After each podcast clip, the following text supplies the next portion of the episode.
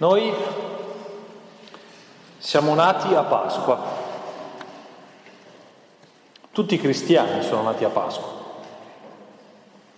tutti noi abbiamo origine in quell'evento fatto di servizio, di comunione, di dono di sé, di sacrificio, di dolore, di morte, di resurrezione, di salita al cielo, di effusione dello Spirito, tutti noi siamo nati lì e non c'è nulla che riguardi il Vangelo, non c'è nulla che sappia di cristiano, che possa dirsi cristiano, che non abbia radici nella Pasqua. E non si capisce niente del cristianesimo se non lo si guarda, se non guardandolo dalla porta del sepolcro. C'è una sola luce che fa brillare il Vangelo di Gesù nel modo adeguato che ne fa vedere le sfumature, ne fa cogliere i colori, ne illumina i dettagli. Questa luce è quella che esce dal sepolcro. Non c'è cristianesimo senza Pasqua.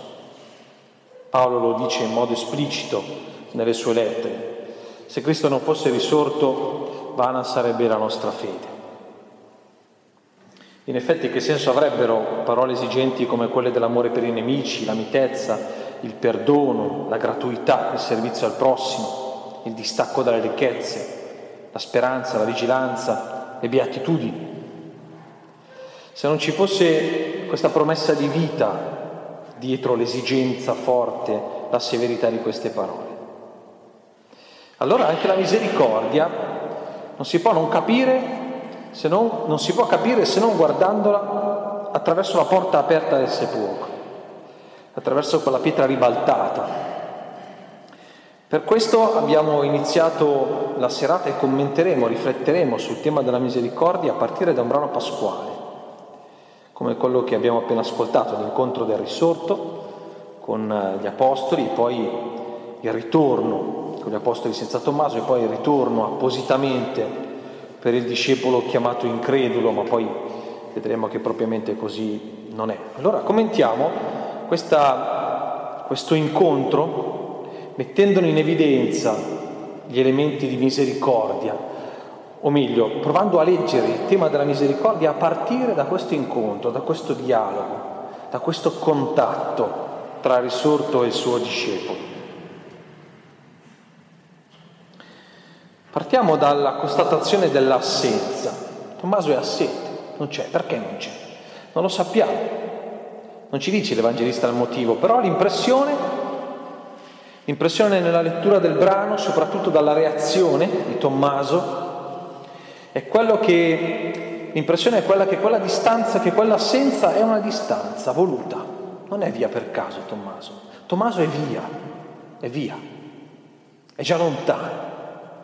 Forse lui era anche prima della, degli eventi del venerdì santo, ma certamente quella distanza non è, non è una distanza casuale, e la reazione di Tommaso alle parole degli altri apostoli che gli dicono l'abbiamo incontrato è la reazione di uno che ha già chiuso il discorso e non lo vuole più sentire. Ma basta. Ma siete ancora lì dietro a perdere tempo a quella favola? Ma non avete capito che è finita la vicenda? Ma non avete capito che questa della resurrezione è una fandonia? Ascoltate chiacchiere di donne. Cosa volete credere? Lasciate perdere, è finita, basta. Basta, e quelle parole sono le parole di chi vuole richiamare un'evidenza talmente limpida, talmente chiara da non ammettere contraddittorio. Voglio vedere i segni dei chiodi. Li ho visti i segni, ma cosa volete che sia vivo? Li avete visti anche voi. Basta. Tommaso, l'apostolo, Tommaso, il discepolo, è morto. La croce lo ha ucciso, come ha ucciso il suo maestro come ha ucciso il suo Messia. Tommaso è arrivato fin lì, ha sbattuto contro la croce violentissimamente e non si è più rialzato. Ha raggiunto il proprio limite, non riesce ad andare più in là. Non può più di così. È nel pieno, sull'orlo, forse c'è già caduto, è difficile da dire. Del baratro dell'incredulità. Certamente ha raggiunto un limite. Più, più di così Tommaso non sa andare. Com'è possibile che un apostolo sia finito così? Com'è possibile che l'epilogo sia questo? Non ci si stupisce, non ci si stupirebbe di vedere Tommaso arrivare a questo punto se si avessero presenti gli episodi precedenti in cui Tommaso è stato chiamato in causa, cui l'abbiamo visto protagonista. Ve li richiamo velocemente. Tommaso compare al capitolo 11, subito dopo la resurrezione di Lazzaro, e si produce in una attestazione di fede, di fiducia nel Maestro esemplare.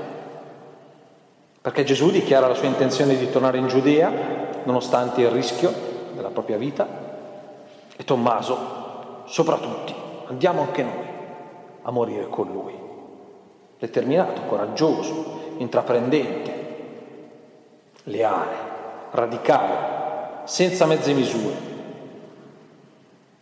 Come si spiega un fallimento così? Il secondo passaggio ci fa intravedere che qualcosa si era già incrinato nell'Apostolo. Nel capitolo 14, nel pieno dell'ultima cena, quando il maestro sta raccontando, sta annunciando il suo destino, vado a preparargli un posto. Io vi preparerò un posto, poi tornerò, vi prenderò con me, voi sarete con me. E Tommaso, anziché dire ancora una volta, andiamo anche noi, dove ci ha preparato un posto, maestro, noi non sappiamo dove vai, dice invece. Come possiamo conoscere la via?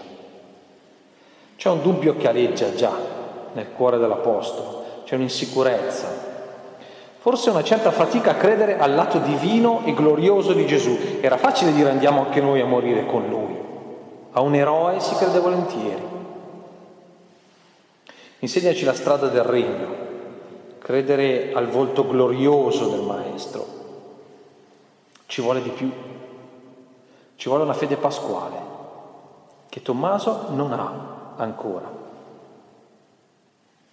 Per fortuna questa ambivalenza, questo essere chiaro e scuro, fedele e incredulo, leale e un po' traditore, emerge anche nel contesto di quell'apparizione mancata da parte di Tommaso.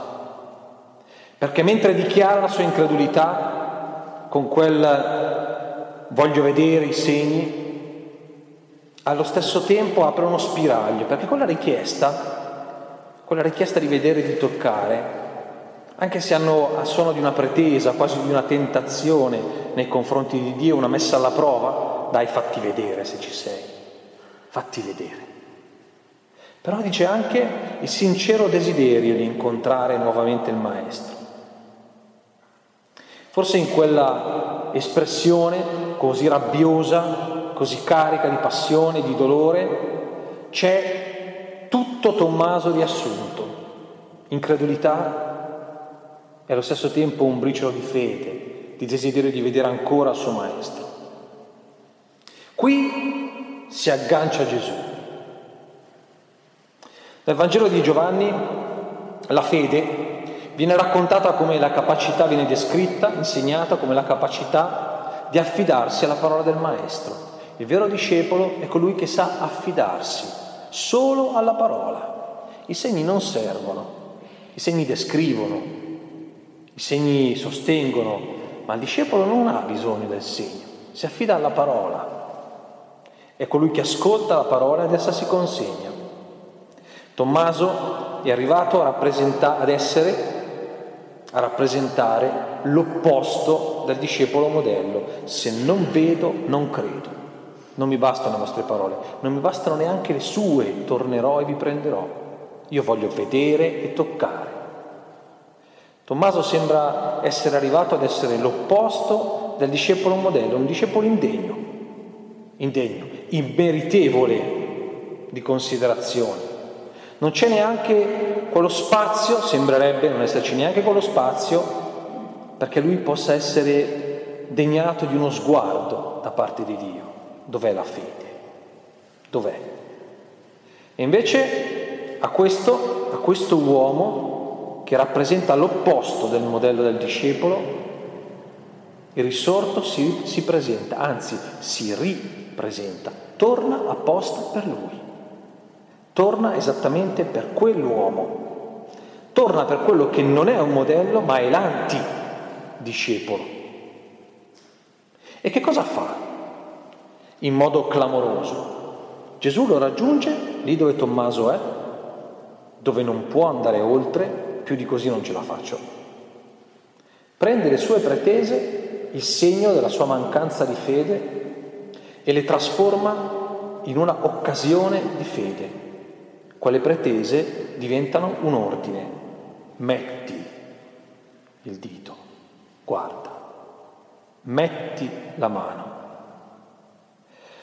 Quelle parole dette da Tommaso erano il segno di incredulità, la manifestazione del suo limite, adesso ridette da Gesù diventano l'occasione per Tommaso di obbedire ancora una volta al Maestro.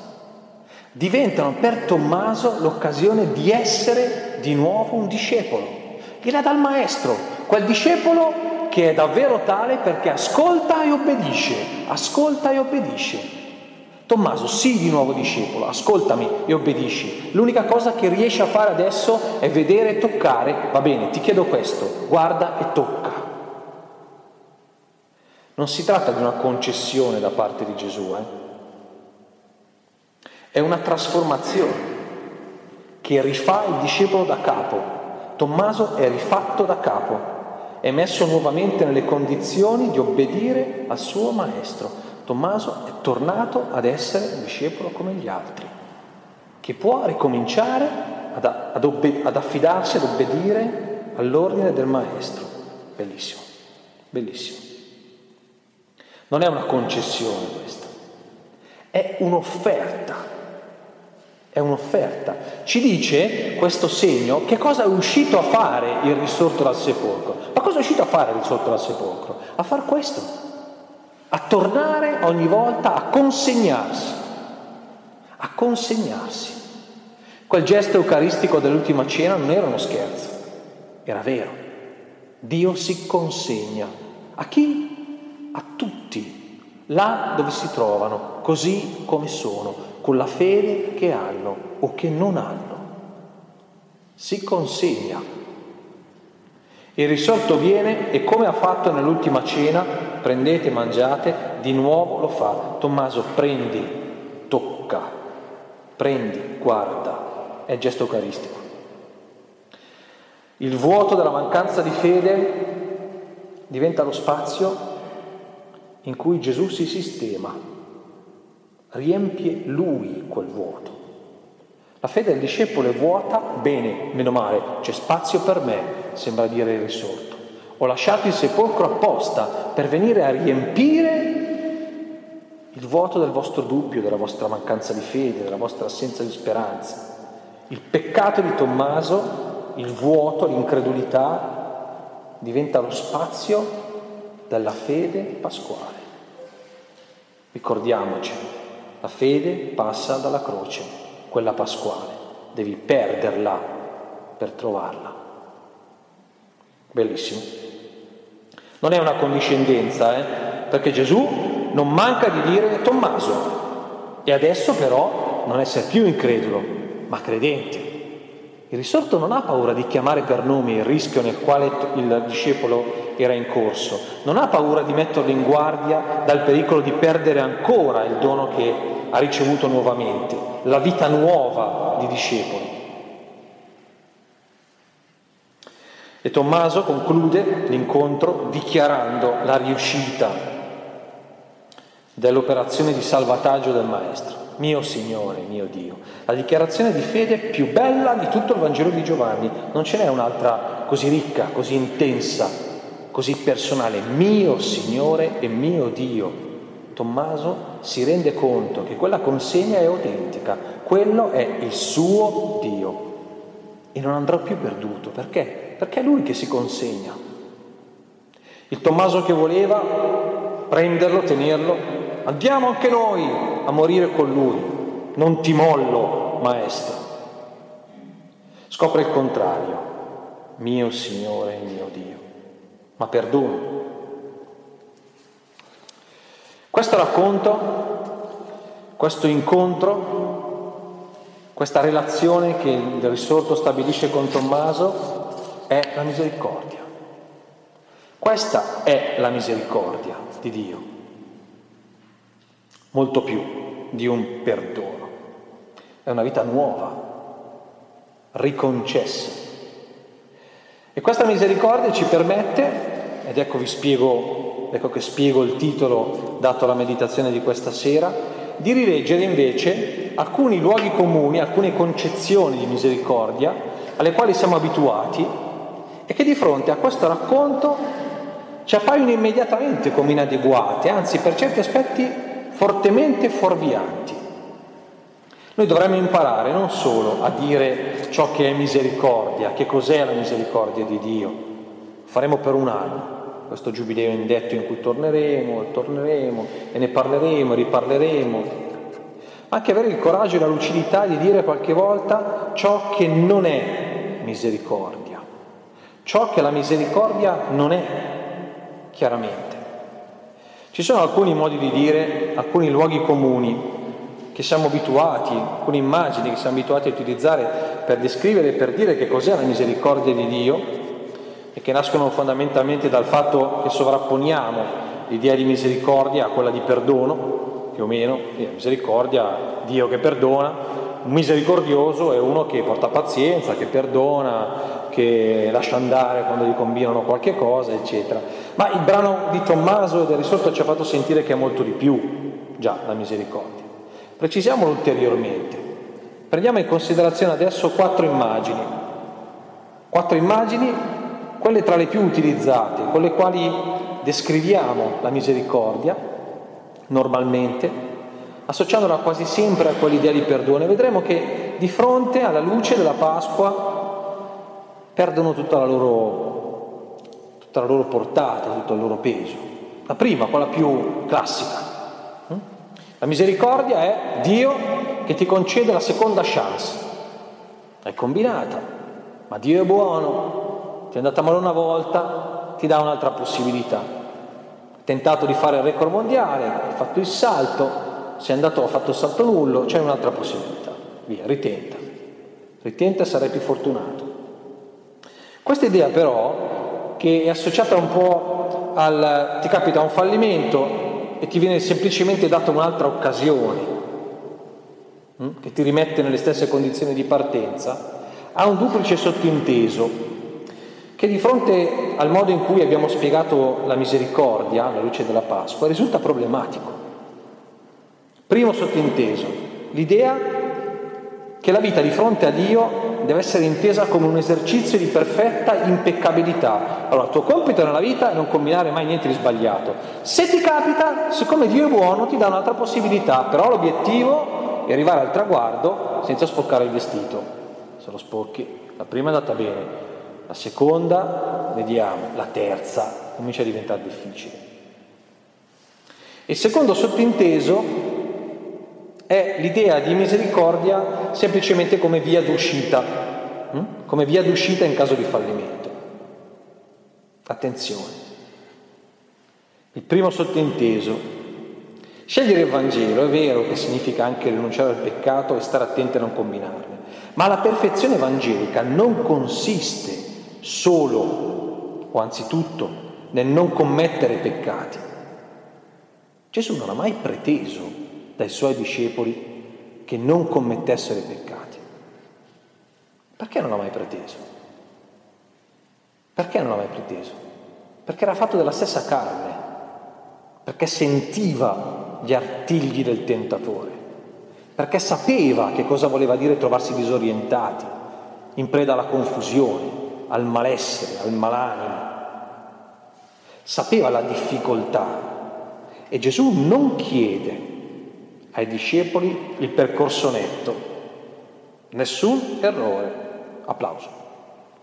No, no, addirittura sembra che l'esperienza del fallimento e del peccato sia fin dall'inizio messa in conto da Gesù, messa in conto da Gesù. Insegna una preghiera alla fine della quale dice rimetti a noi i nostri debiti. Non aiutaci a non fare neanche un peccato, rimetti a noi i nostri debiti quasi che dicesse che parte integrante dell'esperienza cristiana è esattamente questo, fare l'esperienza del peccato e toccare con mano la sovrabbondanza della misericordia di Dio. È parte dell'esperienza del discepolo e tirarsi fuori da quell'esperienza, presumere di non farla, credere di, di poterci non passare, è una mancanza di fede. È credere in qualcos'altro rispetto al Vangelo. Gesù indica invece ai suoi discepoli che il riconoscimento dell'errore e la richiesta di perdono sono degli elementi che fanno parte del cuore del Vangelo, anzi forse sono il cuore del Vangelo.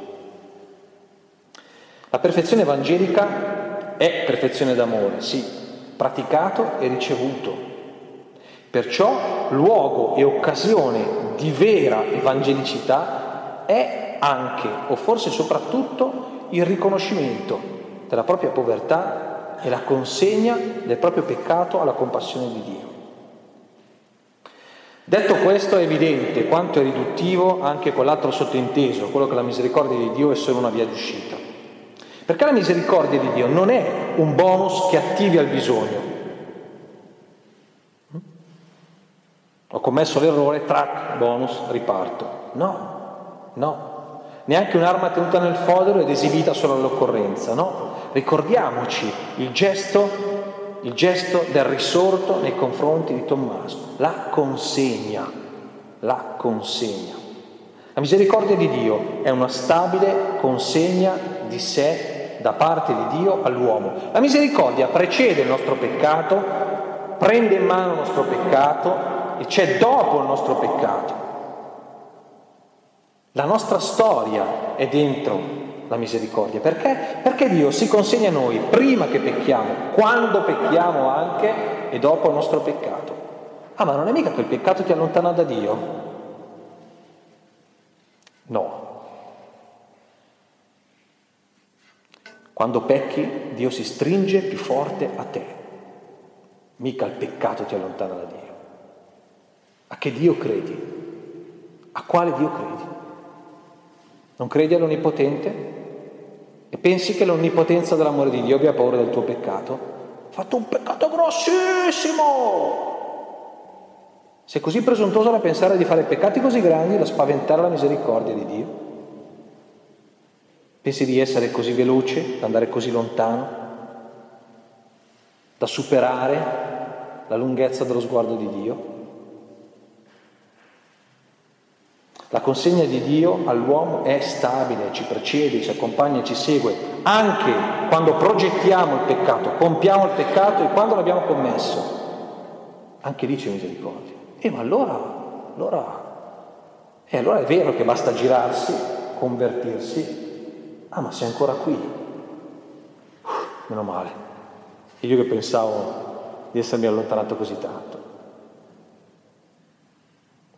mettersi nelle mani dell'uomo, che crea e ricrea una vita nuova. Attenzione, ricordiamoci però sempre che questo consegnarsi non è compiacente e condiscendente nei confronti del peccato. Il risorto indica, non è vero che siccome la misericordia di Dio è con noi prima, durante e dopo, anche quando commettiamo un peccato, vuol dire che ma sì, va bene, fa niente. No, ti dice ma va là, ma non vedi quanto male ti fa quella roba lì che hai fatto? Non vedi quanto soffri? Non vedi? Perché insisti? Perché?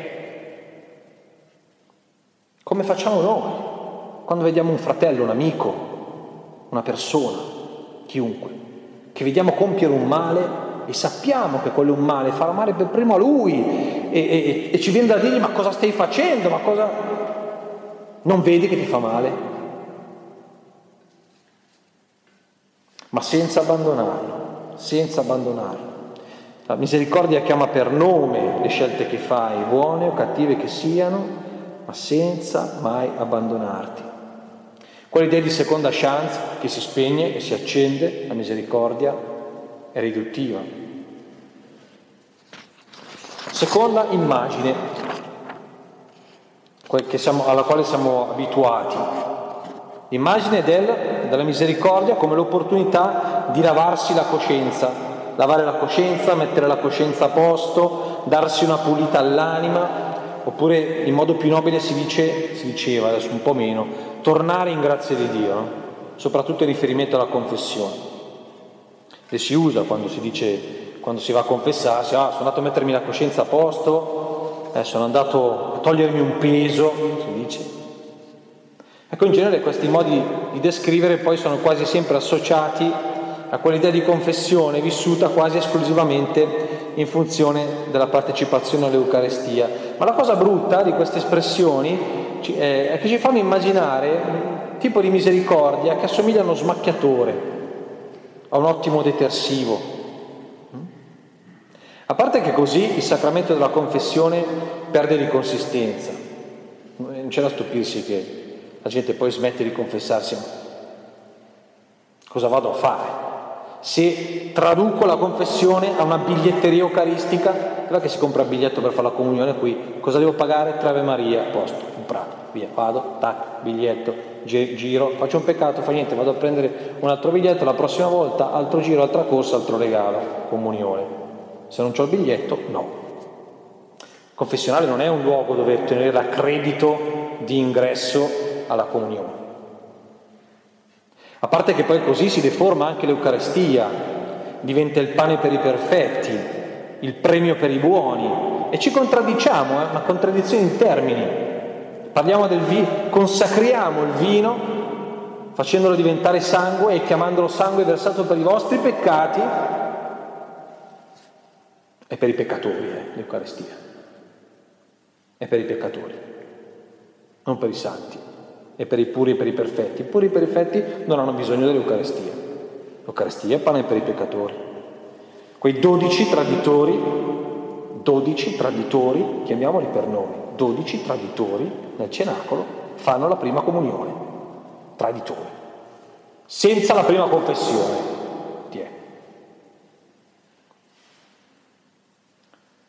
L'Eucarestia ridotta a pane per i perfetti è una distorsione ma il problema, che, il problema, più grosso è che queste espressioni popolari sono problematiche perché fanno passare l'idea di un Dio, l'immagine di un Dio dei puri, no?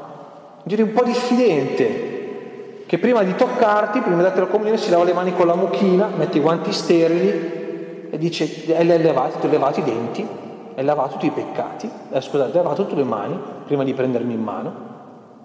Un Dio dei puri, attento a mantenere le distanze, impegnato a non contaminarsi con le nostre sozzure, tutto attento al protocollo per accedere alla sua presenza, che mantiene una santità sottovuoto, sottovuoto, sterile.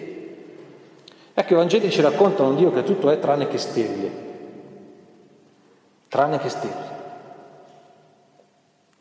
Tutto l'impegno di Gesù, tutto l'impegno evangelizzatore di Gesù è volto a favorire un atteggiamento nei, nei suoi discepoli che, che, che, accorci le distanze. Venite, toccatemi, toccate, toccami Tommaso, toccami.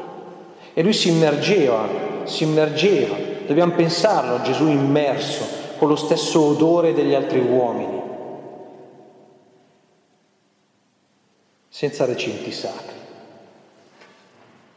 senza più recinti sacri. Sono venuto per condurvi fuori le mie pecore, io le condurrò fuori dal recinto. Un atteggiamento quello di Gesù che puntava tutto a vincere con la paura del divino, che superasse la tentazione di guardare l'Altissimo come un giudice, un avversario, tutto preoccupato della purezza, della... invece no, riascoltiamola sempre, la bellezza di quel metti qui il dito, prendete e mangiate. Quello lì è un Dio incarnato che si è immerso nell'umanità, che andava fiero del fatto che lo chiamavano amico dei pubblicani e dei peccatori. Delle ottime referenze questo Dio. Amico dei pubblicani e dei, pecca- dei peccatori. Un ottimo, ottime referenze. Un Dio che prende l'odore dell'umanità. Il Papa usa sempre questa immagine no? dei pastori che hanno l'odore delle pecore e lui ha fatto il contrario. Prendere l'odore dell'umanità, ecco, non per stare spettatore passivo e freddo,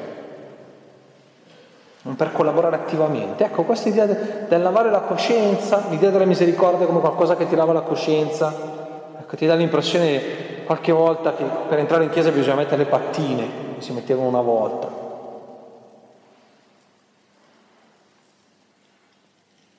Questa non è misericordia. Terzo, che cosa non è misericordia? L'idea che la misericordia sia qualcosa che si può ottenere, si dice no?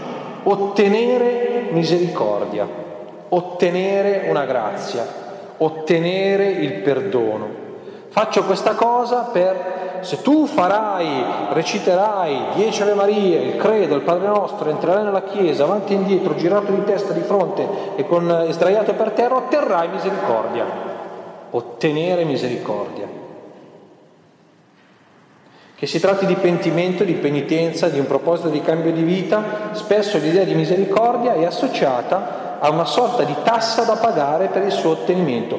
Dio ti perdonerà se tu farai questo, questo, questo, questo.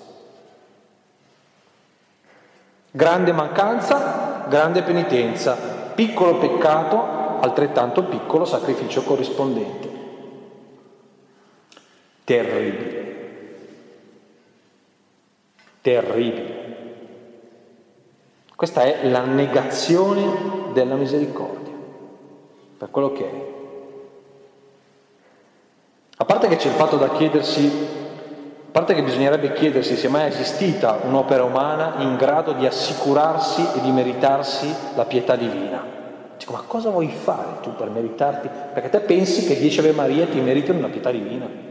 Perché te pensi che qualsiasi sacrificio tu possa fare è in grado di meritarsi, sei in grado di meritarti la grazia di Dio?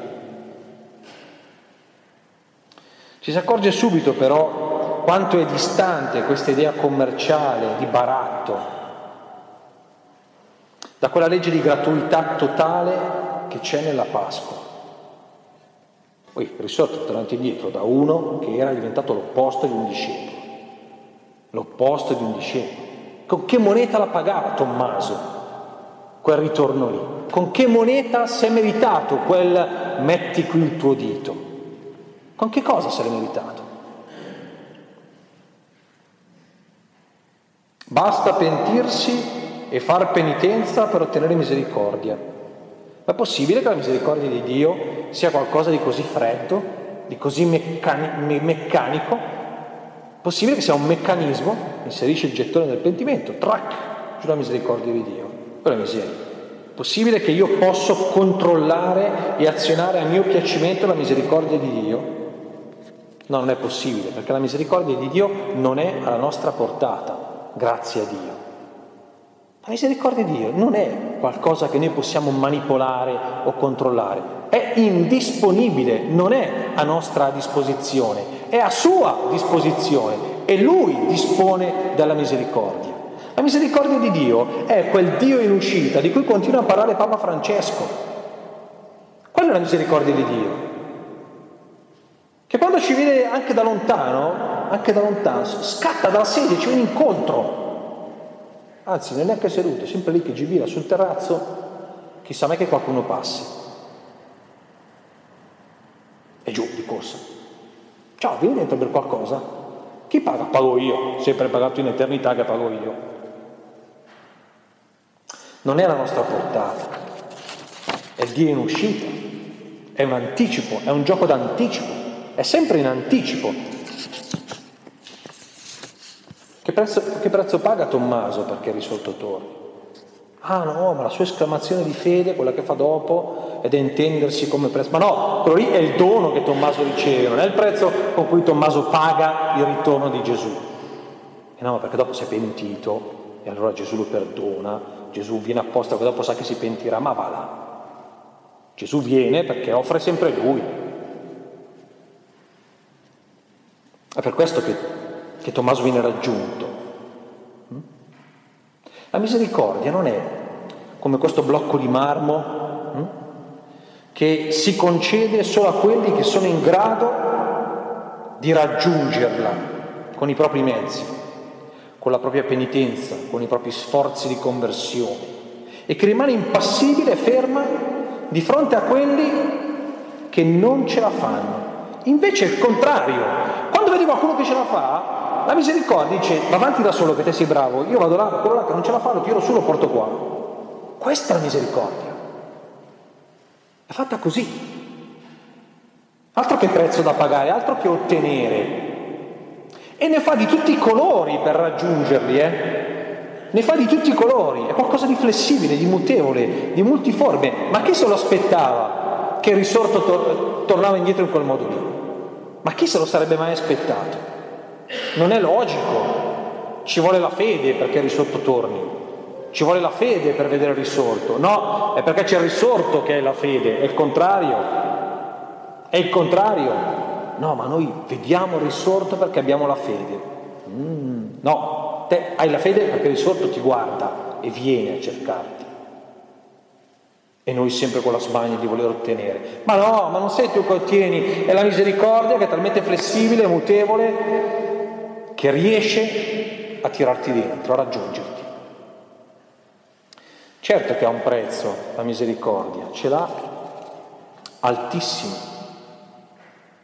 Ma la misericordia, anche quando la pratichiamo noi, ricordiamocelo, eh? la misericordia, il prezzo della misericordia, lo paga sempre chi la offre e mai chi la riceve. Io ti perdono se però tu... Eh, no, questa non è misericordia, questa è compravendita. La misericordia vera, il prezzo della misericordia lo paga chi la offre, lo paga chi la offre. E i segni della passione visibili sul corpo di Cristo sono i segni del prezzo della misericordia che Tommaso riceve, pagata dal risorto e non da Tommaso. Allora il pentimento, la penitenza e la conversione non servono, ma non sono merci di scambio, certo che servono, ma non sono merci di scambio, sono il segno concreto con cui riconosci il dono che hai ricevuto. Quell'esclamazione lì di Tommaso è un pentimento? Sì lo è. È una conversione? Altro che. È una penitenza? Anche. Ma non è il prezzo del segno. Di Tommaso che dice, ma va che scemo. Ma che bello. Quarto e ultimo, Quarto e ultimo, anche se lo diciamo sempre a messa, misericordia non è dire, oh Signore, non sono degno. In che senso non è misericordia?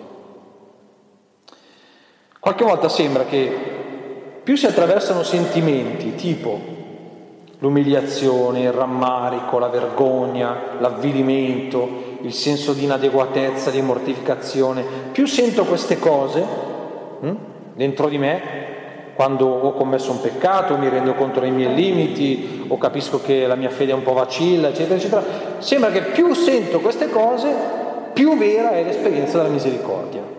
E allora uno che magari non sente queste robe perché magari di carattere è un po' così, non le sente, dice io misericordia di non l'ho mai sperimentata, ma no, Cosa c'entra la misericordia con quelle sensazioni lì? Anzi, sensazioni del genere hanno, hanno più a che fare con il tentatore che con lo spirito della misericordia. Qualsiasi voce esteriore o interiore che ci accusa, ci schiaccia, ci affligge davanti a Dio, ci dice che non siamo degni di Lui, della sua considerazione, che ci fa dubitare della sua fedeltà, ma mi perdonerà il Signore ma il Signore mi pensa ogni tanto, ma si ricorda di me il Signore qualche volta, che ci spinge a convincerci dell'impossibilità di riscattarci quando ne abbiamo commessa una troppo grossa.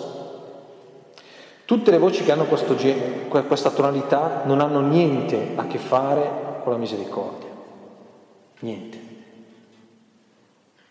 Trovate una parola nell'incontro tra Tommaso e Gesù in cui Gesù fa sentire a Tommaso il peso della sua incredulità. Alla fine glielo dice, quando vede che il discepolo ormai è risorto con lui, dice dai adesso Tommaso però, eh, non essere più incredulo, ma credente, ma non è un'accusa quella, è una pacca sulla spalla di quelle sonore, vigorose da uomini, risorti, pam, dai eh, adesso, adesso basta, su, quello che dovevi aver avuto, pedala. Non è un'accusa, non è la sottolineatura di un limite, l'affermazione di, su- di, superiorità, una mancanza di delicatezza o di rispetto, è il contrario. Gesù risorto dimostra un rispetto infinito nei confronti del discepolo e della sua condizione di peccatore, di uomo limitato e di discepolo incredulo, un'infinita delicatezza. Quel mettere a disposizione la propria carne risorta dice, è il segno della delicatezza. Dalla Pasqua emerge una misericordia che non, si, compiace nel sottolineare il limite o la fragilità dell'uomo. Diciamocelo che noi abbiamo raccontato per un sacco di decenni un Dio guardone, che sta lì, stia lì a controllare ogni singolo, eh, ogni singolo gesto che fai per vedere se è un peccato. È la miseria. Ci avrà qualcosa da fare tutto il giorno Dio che sta lì a controllare se io faccio un peccato. Possibile? Che Dio sia un guardone? No, infatti Dio non è un guardone. Perché la misericordia non si compiace nel sottolare il limite, lo copre, lo copre. È Gesù sulla croce che dice, Padre, non sanno quello che fanno. Ma sì che lo sapevano, perché devi dirlo che non lo sanno quello che fanno? Lo sapevano bene quello che facevano. Un velo di dignità su una vergogna Bellissimo, bellissimo. Come su Tommaso. All'uomo che porta il peso delle proprie mancanze non viene messo addosso l'ulteriore peso del senso di colpa e di inadeguatezza. Il contrario, è il contrario. Non è vero che la misericordia di Dio sorge di fronte alle nostre miserie. Qualcuno dice questa cosa. È la misericordia di Dio, è quella caratteristica sua che sorge di fronte alle nostre miserie. Ma è il contrario. La misericordia di Dio è quella cosa che eh, fa saltare per aria il buon Dio di fronte alla nostra bellezza. Quella che nelle origini, quando ci ha creato, gli ha fatto dire, ma va come l'ho fatto bene? È cosa buona, molto buona, la cosa migliore che ho fatto. Ma non vedi che nel combine di colore hanno rovinato anche tutto il creato, hanno fatto su un macello, si ammazzano tra di loro. Uè, non parla male di mio figlio, eh. Ma che disgraziati che sono, ma non vedi cosa combinano? Sono bugiardi, adulteri, di, di, di, tutti i colori fanno, eh, corrotti, eh, violenti, fanno le guerre. Oh, basta, quelli miei figli sono. E tu di miei figli male non parli. Perché? Stirpe regale, a immagine del mio figlio sacerdoti, re, profeti. E l'esclamazione di Dio, questa è cosa molto buona, questo fa la misericordia, non sottolinea il limite, ma mostra la grandezza. Tommaso, tu sei fatto per la fede, sei un credente, non sei un incredulo, sei bello come un credente.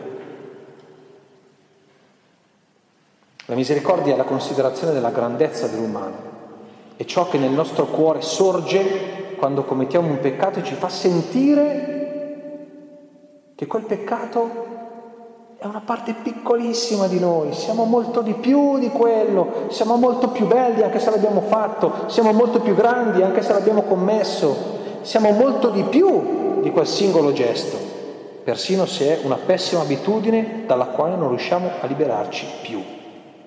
Una spina nella carne, Signore, liberami, ti basta la mia grazia, sei bello così, poi il resto ci penso io, stai sereno che ti faccio bello io. È una potenza edificante, plasma e riplasma e riporta continuamente l'uomo alla sua bellezza.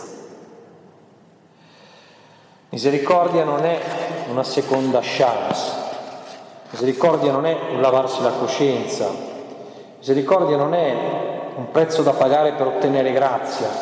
Misericordia non è una sensazione di indegnità malevola davanti agli occhi di Dio. Misericordia è essere arrivati a un vicolo cieco e risorgere dai frammenti della propria storia. Questo è misericordia.